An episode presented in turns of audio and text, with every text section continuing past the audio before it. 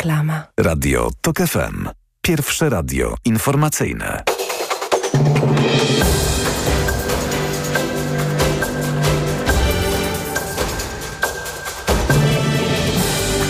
15.40 Marcin Grzebielucha. Decyzje o formule startu w wyborach samorządowych zapadną na zarządzie krajowym i Radzie Krajowej 3 lutego, powiedział sekretarz generalny Nowej Lewicy Marcin Kulasek. Nadal prowadzimy rozmowy z Koalicją Obywatelską na temat wspólnego startu, dodał.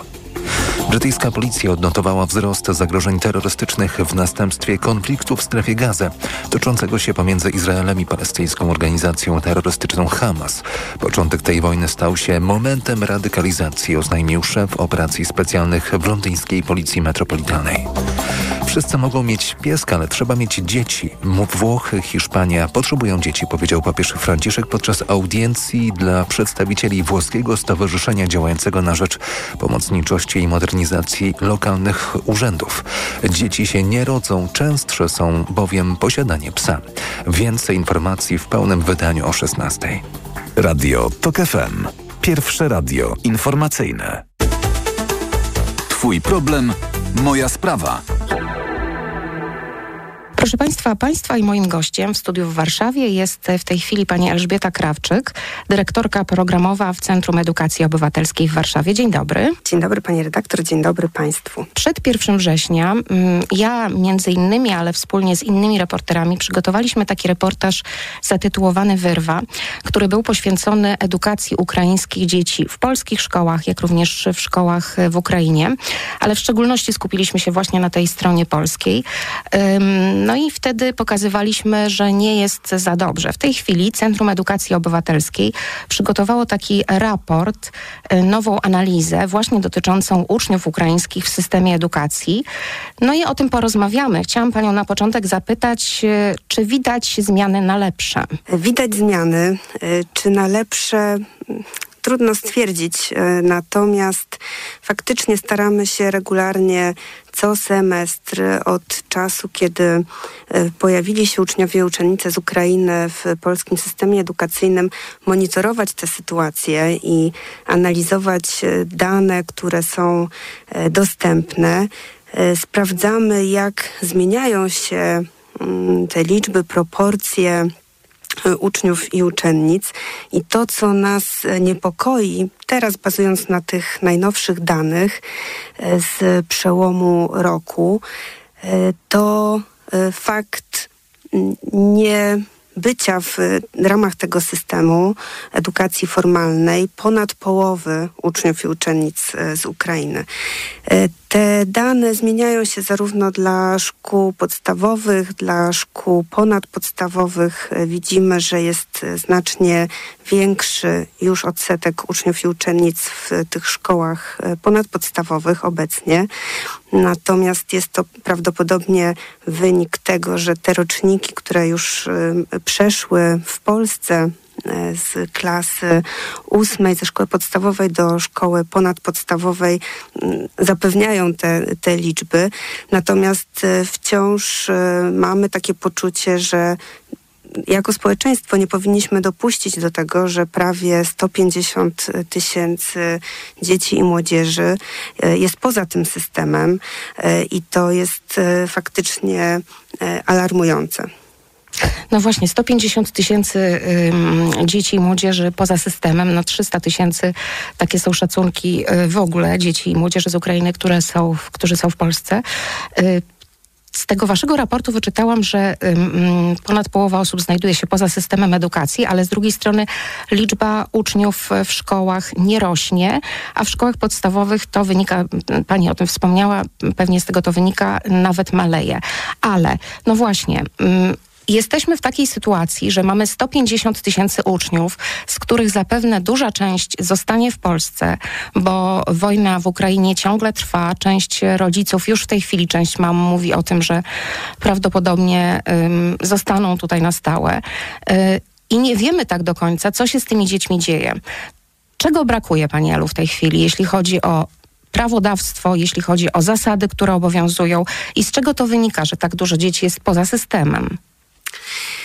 No właśnie, cały czas tak jak się temu przyglądamy, widzimy szereg różnych wyzwań.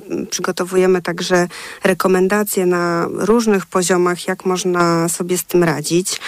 To, na co w pierwszej kolejności teraz zwracamy uwagę właśnie przy mm, okazji też omawiania, pokazywania tych e, liczb, bo za tymi liczbami, które są istotne, ale jakoś najistotniejsze są te informacje, które nam właśnie pokazują o tym, jaki jest e, ten stan edukacji dzieci z doświadczeniem uchodźczym, co no, przekłada się na, tak naprawdę na y, całe nasze funkcjonowanie społeczne, także na to, jak e, funkcjonują w tych szkołach y, dzieci polskie, y, to zwracamy uwagę na to, że nie wiemy tak naprawdę, nie potrafimy, brakuje nam danych, żeby oszacować skalę tego zjawiska i żeby mm, pokazać także to, że wypadające dzieciaki, które wcale nie wiemy, czy są też w tym zdalnym e, systemie.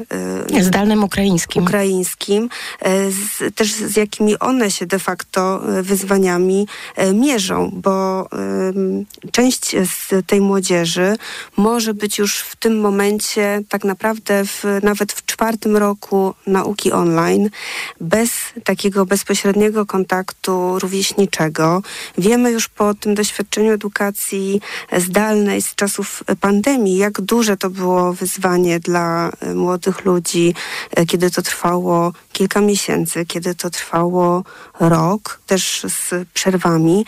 Natomiast e, tutaj sporej grupy może to dotyczyć właśnie przez znacznie dłuższy okres czasu i być może faktycznie część z tych dzieci, młodzieży będzie wyjeżdżała z Polski, e, część e, pozostanie i ta szansa na integrację, nie tylko integrację edukacyjną, ale w ogóle integrację społeczną będzie już znacząco ograniczona.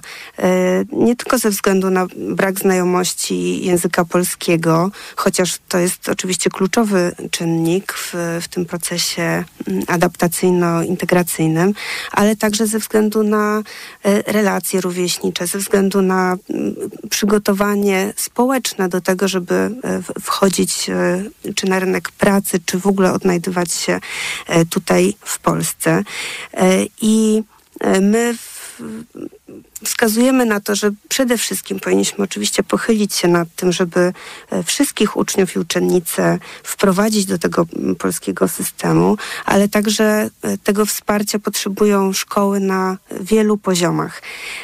Przygotowaliśmy e, model integracji edukacyjnej, w którym pokazujemy, na jak różnych poziomach warto zadbać o to, żeby e, uczniowie z doświadczeniem migracyjnym, w tym konkretnie akurat e, uczniowie, uczennice z Ukrainy, żeby mogli odnieść e, sukces edukacyjny, żeby mogli móc korzystać z takich samych praw, przywilejów jak uczniowie, uczennice polscy.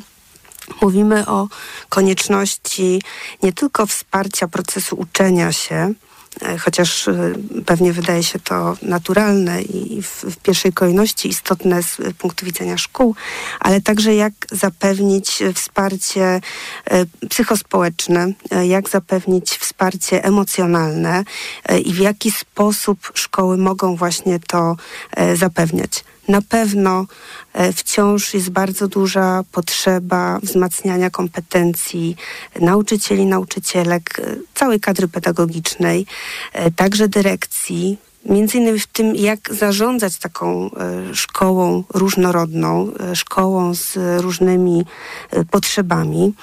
Z całą pewnością potrzebujemy także większego wsparcia psychologów, psycholożek, e, a także asystentów i asystentek międzykulturowych. E, więc... Których w tej chwili w szkołach brakuje, bo wiemy, że to finansowanie się skończyło, ale teraz właśnie to rozwiniemy ten wątek, o którym pani e, w tej chwili mówi, bo tutaj z tego waszego raportu wynika, że szacujecie, że nawet 3 czwarte nauczycieli w tej chwili ma y, przynajmniej jednego ucznia z Ukrainy w swojej klasie, albo miało, albo ma doświadczenie z uczniami ukraińskimi w większej liczbie. I tak jak słusznie pani mówi, to jest ważne, proszę państwa, żeby to wielokrotnie podkreślać, że my rozmawiamy o liczbach, ale za każdą liczbą stoją konkretne dzieci, konkretna młodzież, y, która potrzebuje wsparcia. I teraz chciałam się odnieść, bo to jest ważne, pani powiedziała o tym, że wsparcia potrzebują też polscy nauczyciele. No nie oszukujmy się, to trzeba przyznać. Oni w kontekście wojny w Ukrainie zostali wrzuceni na bardzo głęboką wodę. Nie byli do tego przygotowani, do tej różnorodności, która się pojawiła i również różnych wyzwań, które są z tym związane. I teraz e, podajecie takie badania międzynarodowe z 2022 roku, z których wynika, że polscy nauczyciele są dość krytycznie nastawieni do różnorodności i uznają ją za wyzwanie dydaktyczne. Jak to zmienić? Bo wiemy, że te ostatnie lata nie sprzyjały lekcjom na temat różnorodności, niedyskryminacji, tolerancji, bo y, generalnie dyrektorzy bali się zapraszać organizacje pozarządowe czy ekspertów w tych dziedzinach. Jak to w tej chwili zmienić? Wiemy, że mamy nową panią ministrę edukacji, wiemy, że generalnie mamy nowych kuratorów i nowe kuratorki oświaty. W jakim kierunku, Pani Elu, od czego zacząć? W jakim kierunku pójść, żeby tym dzieciakom z Ukrainy pomóc? Tak, zdecydowanie mm, mm, dostrzegamy mm, taką dużą potrzebę, żeby zająć się tym e, systemowo. E, pani redaktor słusznie zauważyła, że e, nauczyciele i nauczycielki zostali rzuceni na głęboką wodę. Właściwie wszyscy w ramach tego systemu, i dzieci, i, i dyrekcje, i nauczyciele, nauczycielki, i wszyscy na miarę swoich możliwości pewnie naprawdę świetnie zdali ten egzamin, bo trzeba przyznać, że to było olbrzymie wyzwanie. Natomiast e, teraz jest już ten moment po, e, po, tej, po tym pierwszym, pierwszej e, chwili tego zrywu, żeby rzeczywiście spojrzeć na to bardziej całościowo, zaangażować do współpracy wszystkich aktorów, bo to jest Oczywiście odpowiedzialność e, szkół to jest nasza odpowiedzialność e, jako społeczeństwa. E, potrzebujemy takiej współpracy z organami prowadzącymi, władzami oświatowymi, z organizacjami społecznymi, które także olbrzymią pracę wykonały, wykonują wciąż w tej tematyce. My wśród rekomendacji proponujemy między innymi e, stworzenie takich jednolitych wytycznych dla dyrektorów zarządzających szkołami wielokulturowymi, e, tak żeby opracować e, strategię przyjmowania do szkół i też przydzielania do klas uczniów z takim doświadczeniem. Na pewno potrzebujemy profilu kompetencyjnego takiego nauczyciela, który uczy w klasie wielokulturowej i jest to mm, zarówno takie zadanie w ramach zewnętrznego, wewnętrznego systemu doskonalenia. E, uważamy też, że na przykład dodatki motywacyjne dla nauczycieli pracujących w takich klasach mogłyby być e, też jakimś wyjściem naprzeciw, choć oczywiście e, trzeba się liczyć z tym, że tak naprawdę ta wielokulturowość jest już prawie w każdej klasie. Nasze szacunki mówią o tym, że e, około już 85% pewnie nauczycieli i nauczycielek e, ma przynajmniej jedną klasę, w której są uczniowie, uczennice z doświadczeniem migracyjnym, a prawdopodobnie właśnie z Ukrainy. Mm, potrzebujemy kursów e, kwalifikacyjnych dla dyrektorów, e, na przykład w takim zakresie facylitacji współpracy między nauczycielami i asystentami międzykulturowymi, e, też tego, jak planować doskonalenie nauczycieli i pracowników niepedagogicznych, czy w ogóle jak jakie strategie można wprowadzać w szkole, w tym także strategie związane z ocenianiem. To jest także cały szereg różnych y, kursów, warsztatów, które mogą przygotować do tego, jak w ogóle pracować z tematyką wielokulturowości i czy międzykulturowości, też komunikacji międzykulturowej, ale także jak radzić sobie z trudnymi tematami, jak sobie radzić z konfliktem w klasie, czy w ogóle jak rozmawiać też o kontrowersyjnych tematach. Jesteście w tej chwili na linii z Ministerstwem Edukacji, y, z nowymi władzami tego ministerstwa. Próbujecie jakoś wypracowywać strategię właśnie taką systemową, jak uczniom z Ukrainy pomóc? Tak, y, także przekazaliśmy nasz raport Uczniowie Uchodźczy z Ukrainy w polskim systemie y, edukacji do ministerstwa i bardzo liczymy na to, że mm, ta współpraca będzie możliwa i że otworzą się drzwi także dla organizacji pozarządowych. Czyli rozumiem, że w tej chwili czekacie na to, co zrobi Ministerstwo Edukacji w kontekście również tego waszego raportu i w jakim kierunku te zmiany dotyczące uczniów z Ukrainy pójdą. Jesteśmy otwarci na e, współpracę, e, polecamy się do, do współpracy e, i także w naszej codziennej pracy oferujemy wsparcie, pomoc szkołom, uczniom, uczennicom i nauczycielom i nauczycielkom, więc także zapraszamy do współpracy z nami i do zaglądania na naszą stronę internetową, gdzie także oferujemy szereg bezpłatnych materiałów edukacyjnych www.ceo.org.pl. Zapraszam serdecznie. Dziękuję pięknie pani Elżbieta Krawczyk, dyrektorka programowa w Centrum Edukacji Obywatelskiej była naszym gościem. Dziękuję bardzo. Dziękuję serdecznie. Twój problem, moja sprawa a jednocześnie zapraszam do wzięcia udziału w naszych licytacjach, aukcjach organizowanych w ramach Wielkiej Orkiestry Świątecznej Pomocy, aukcjach Radia TOK FM. Wśród nich jest m.in. moja statuetka, którą otrzymałam w ramach jednego z konkursów, statuetka kryształowego pióra. Zachęcam oczywiście do licytacji. Szczegóły są na tokfm.pl. To wszystko, co przygotowałam na dziś. Zapraszam Państwa za tydzień o tej samej porze, a już teraz u nas informacje Radia TOK FM. Twój problem, moja sprawa.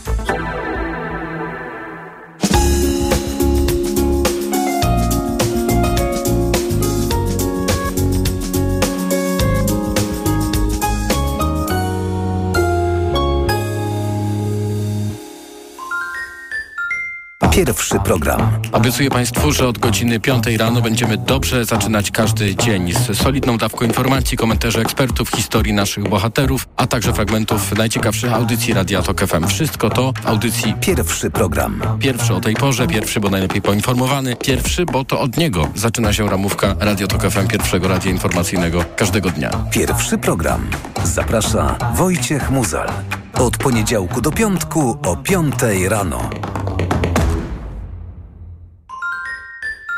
Reklama. Wchodzę na wagę i znowu przytyłam. I te napady głodu. Tak, Aniu. I chęć na batonika, i potem spadek energii, i senność. Skąd wiesz? Już to przerabiałam. Okazało się, że miałam wahania poziomu cukru we krwi. Mnie pomógł trisulin. Suplement diety Trisulin to aż trzy ekstrakty roślinne dla wsparcia prawidłowego metabolizmu glukozy. Trisulin to połączenie morwy, kozieradki oraz górmaru, który dodatkowo kontroluje wagę, zmniejszając apetyt na słodycze. Trisulin i cukier w normie. Zdrowit. Czasami drobne zmiany. Zapuściłeś brodę? Podoba mi się. Prowadzą do spektakularnych efektów. Z wypadaniem włosów jest podobnie. Wystarczy zmienić szampon na DX2 przeciw wypadaniu włosów. DX2 wzmacnia cebulki włosów i włosy odrastają odporniejsze na wypadanie. DX2. Dziś w Wyborczej. Agata Bielik-Robson. Lgniemy do zwierząt, żeby zbudować normalną relację, na którą z ludźmi mamy coraz mniej szans. Oraz opowiadanie na ferie Rafała Kosika. Czytaj dziś w Wyborczej i na wyborcza.pl. Marian, mm? ale ten finał wielkiej wyprzedaży w Media Expert to rewelacja jest. Naprawdę? No sam zobacz, jakie niskie ceny. Finał wielkiej wyprzedaży w Media Expert. Na przykład automatyczny ekspres do kawy DeLonghi Dynamika. Najniższa cena z ostatnich 30 dni przed obniżką 2899 zł 99 groszy. Teraz za jedyne 2444 z kodem rabatowym taniej o 455 zł. Wielka Orkiestra Świątecznej Pomocy znów gra z M-Bankiem. Technologia M-Banku pomaga pomagać. To proste. Jesteś klientem M-Banku? Po pierwsze kliknij raz w serduszko w aplikacji, a M-Bank wpłaci od siebie złotówkę na woźb. Po drugie zrób też własną wpłatę, bo każda kwota ma znaczenie. M-Bank to miliony klientów. Razem zbierzemy więcej. Gramy razem! To nie jest oferta. Szczegółowe informacje, w tym warunki realizowania wpłat, znajdziesz na mbank.pl ukośnik woźb. Jak sobota to... Kawa Milona Chibo Family za złotówkę. Naprawdę. Już w tę sobotę zrób zakupy w Lidlu za minimum 199 zł. I odbierz kawę Miloną Chibo Family 500 gramów za złotówkę. Szczegóły oraz informacje o artykułach wyłączonych z akcji w sklepach oraz na www.lidl.pl. Chwilę delikatności zapewnia Regina papier rumiankowy. Wyobraź sobie przejrzystą wodę, górski potok i unoszenie się na falach – spacer w lesie wczesną wiosną, odpoczynek na przyjemnie rozgrzanym piasku. Widzisz? to trwało tylko kilka sekund, ale Regina papier rumiankowy zapewnia Ci delikatność i miękkość każdego dnia. To miłe, prawda? Nie zaczynaj od diety, zacznij od Matchfit. Wierzymy w dobre życie i wygodę, a nie przymus i presję. Nie musisz od razu zmieniać wszystkiego, ale wszystko zaczyna się od tego, co masz na talerzu. Zamów catering dietetyczny Matchfit w aplikacji lub na matchfit.pl. Reklama. Radio TOK FM. Pierwsze radio informacyjne. Sobota